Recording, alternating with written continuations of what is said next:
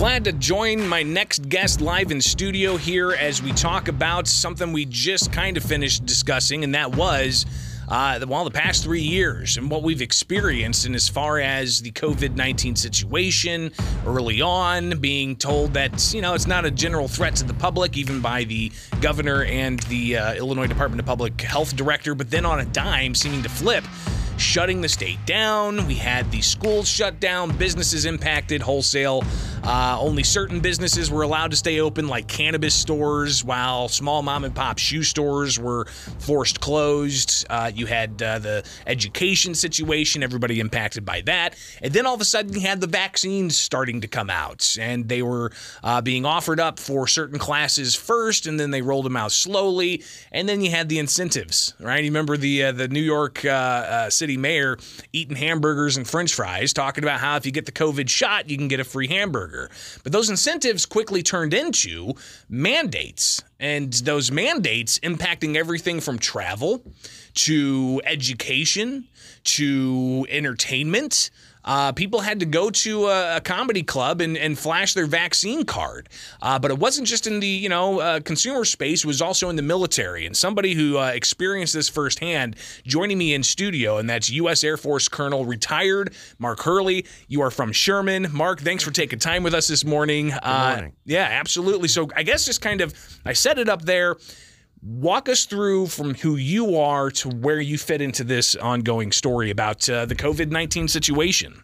Sure. Uh, we ended up uh, actually stationed on active duty down in South Carolina. And originally we were down there to set up a, uh, a chief of staff of the Air Force. Uh, designed organization that combines cyberspace and air together, and that was down at Shaw Air Force Base. Well, then COVID hit, so that all went sort of on the back burner, and we ended up uh, creating a, uh, one of the only Air Force joint task forces that covered a 12 state region. And so in 2020, our main job was to help augment hospitals with military personnel, send them in because a lot of the hospital staff was getting sick, right, from COVID. Okay. In 2021, we started to set up our first vaccine sites, and I was uh, head of a team. We overall we uh, our joint task force had uh, 1,200 personnel in it, and we gave like 1.1 million vaccines. Right. And the first vaccine site that, that I was part of that we set up was down in Orlando, Florida. And two days before our first event, uh, where we're going to have the public come in, all of a sudden, one of my troops runs up to me and he says, Colonel Hurley, uh, can you uh, help us find a refrigerator? I'm thinking, well, we're at Valencia College. Hey, you can easily find a refrigerator at Valencia College. He goes, sir, you don't understand. This vaccine has to be refrigerated at minus 62 degrees Fahrenheit. And right away, I, I, turned to some of our specialists on staff and I said, What the hell is in this vaccine? it has to be refrigerated at minus 62 degrees Fahrenheit. She explained the whole mRNA to us and new and technology, new technology, new, everything. new delivery method of exactly. whatever needs to happen so, with vaccines. And so that made me suspicious, right? Just to start off with. And then on top of that, two days later, when we did our first event, we had a bunch of, you know, the healthy of the healthy come in. The, our police officers got a bunch of media with it. Police officers, firefighters came in. And as I'm walking through the, the tent, the very last tent, they have to sit for 20 minutes so we can watch them to make sure that they don't uh, have any problems. Well, the very first day, I walk into the tent. Within five minutes, I see my first police officer drop to the ground with anaphylactic shock. Okay, and so I'm thinking, hey, this is this is a problem. So naturally, I started reaching out to not only our medical people in the Air Force, but my wife, who's retired, just did a phenomenal job in terms of research and started feeding me things that I could start asking questions. Uh, so that's basically how we got started into this um, as time went on, I started, you know, asking more and more questions, and I realized, hey, this is a problem, right? Um, and this was way back in you know 2021, in the spring of 2021. So because uh, let's just, I mean, just to kind of, I guess, uh, give that historical perspective. It was late 2020. Uh, you had President Trump with uh, Operation Warp Speed to get these vaccines uh, together, uh, and then early January of 2021. That's when they started really kind of opening it up to maybe people who had um, certain conditions. in like February, people who had cancer, for instance, could get the vaccine if they wanted to. Then they started opening it up to certain age groups, and then slowly rolling it out to where it was available for everybody. Absolutely. And so it was the tail end of February, beginning of March is when we set up the vaccine site. But by May, I had already come to the conclusion that there was more going on here than, than meets the eye. And so we really started questioning, and a lot of us within the military started questioning. Okay. And uh, at that time, President Biden was saying, hey, no, this is voluntary. You can take it if you want to take it. Um, and President Biden or Trump President, at that time? President Biden in 2021. Okay. Okay. Was saying this is voluntary, right? And then in um, and then he made it mandatory towards the end of the summer of, of 2021, right? And so it was at that point where I started standing up for my troops and I said, no, we can't do this. I'm not going to take the vaccine. I'm not going to ask them to take the vaccine. Okay. So, um, and this was about the time also that uh, that Biden uh, implemented the the OSHA rule, yes, uh, to where it was going to be, you know, all businesses of a certain right. size would have to uh, get their their their employees vaccine card essentially, and have mm-hmm. their employees uh, share, uh, you know, private medical information with their employer, mm-hmm. whether or not they got vaccinated. So that, of course, made it all through the courts, and and the courts struck down the private mandate. Mm-hmm. But being in the military, you guys didn't necessarily have that avenue.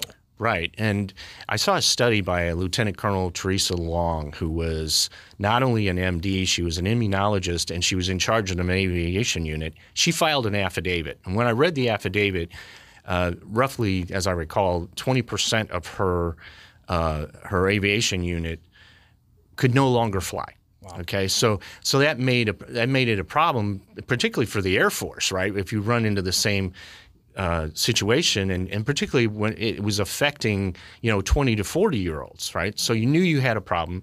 That then leads into all sorts of readiness issues. And if you know anything about the National Guard and the reserves, we have to recruit basically 15 percent every year. So it's a new 15 percent because people retire, they get promoted, they get new jobs, you know that whole thing. And if you add to it um, folks who refuse to take the vaccine, that's another 10% drop. And then on top of that, what we didn't expect is people getting sick from the vaccine. So that's an additional drop. Okay, so that puts that's why we're facing so many readiness issues now.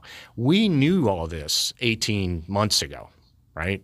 We knew this was going to happen, but we couldn't react quickly enough because at one point President Biden said you know, it's not going to be mandatory. And then three months later, he said it's mandatory for the military.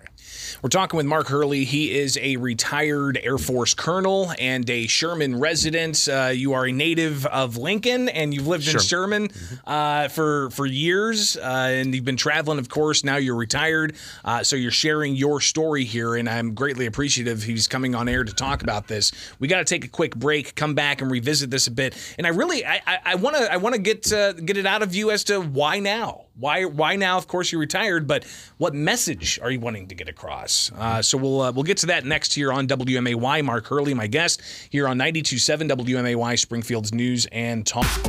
All right, back with my in studio guests, retired U.S. Air Force Colonel Mark Hurley. He joins us to talk about his experience. Uh, having recently retired, he can now speak out about some of these issues, including the vaccine mandates in the Air Force and the military that was imposed by uh, the, the President of the United States. And that's uh, being rescinded. Uh, and uh, you've got a whole bunch of people, thousands of individuals in the active duty military who had to leave their post because they refused to take what they saw as an experimental vaccine.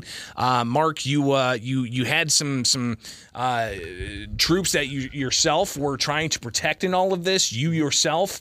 Uh, did not take the vaccine. Just touch briefly on what you did for uh, those that were that were under your command. Well, I was uh, extremely grateful basically to uh, Speaker McCarthy and to a lot of the Freedom Caucus and to other members of Congress who actually changed the National Defense Authorization Act last fall that would have eliminated the uh, vaccine mandate among the military members because they were able to continue a fight that I could no longer continue because I, you know, had retired.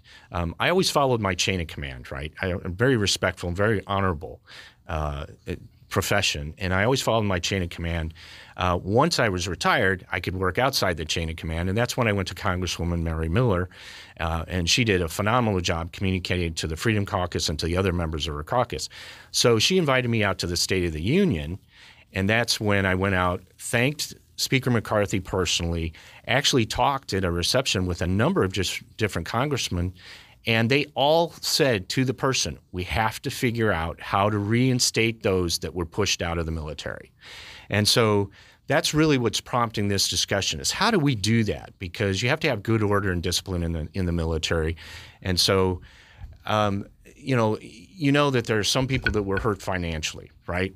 They were pushed out and they were off of work for two months and then they found another job, sure. right? Or maybe they were making fifty thousand a year, but they could only find a job that paid twenty five thousand, right? So the first thing is you have to figure out how to pay that gap. The second thing is you have to make sure how their careers won't be hurt because they didn't follow an order. Okay. And then the third part of that is okay, once we do that, do you really want to force them back into the same organizations that they came from with the same leadership because they already don't have a trust for that leadership? And that's an issue. It's, it's a very predominant issue. So, so there needs to be a mechanism where they can actually move into an organization, get spun up again because if they've been out for a year, they're going to have to do all sorts of retraining. You know, you can't just hop into a F 16 again, right, without getting back up to speed, you know. And we're very high tech in the Air Force. So and it and it's it, it, kind of just highlights the the importance of readiness and mm-hmm. uh, being prepared uh, in in future instances of a, of a pandemic and whether or not they have these types of mandates in place. Uh, so there's a lot of different conversations that are still needing to be had here. Uh, we're talking with Mark Hurley, a retired U.S. Air Force colonel, uh, and we've got just about uh, 30 seconds here. We will have a more conversation about digital privacy because with the the COVID 19 vaccine mandates and the uh, you know uh, vaccine apps that we had. I mean, every time I go to a, a certain state, I get inundated with. Whoa! No, cancel. Skip that. I get inundated with messages of, "Hey, uh, you know, you, you're you can register with this state your COVID vaccine awareness or whatever. So, yeah, there's a lot of different things we need to talk about. Uh, I appreciate your time. And uh, real quick, 10 seconds. You're also the chair of the Republican Lincoln Day dinner. Give us the details briefly. Yep. It's uh, Kellyanne Conway, and uh, on May 3rd, and you can go online and look at uh, SangamonRepublicans.com, and you can register. Uh, all sorts of different opportunities. Uh, so please come out and join us. Mark Hurley, let's talk again in the near future, okay? Absolutely. Appreciate it. It is Springfield's Morning News on WMAY now, 8 o'clock. From the Fly SPI studios, take the easy way out. WMAY FM.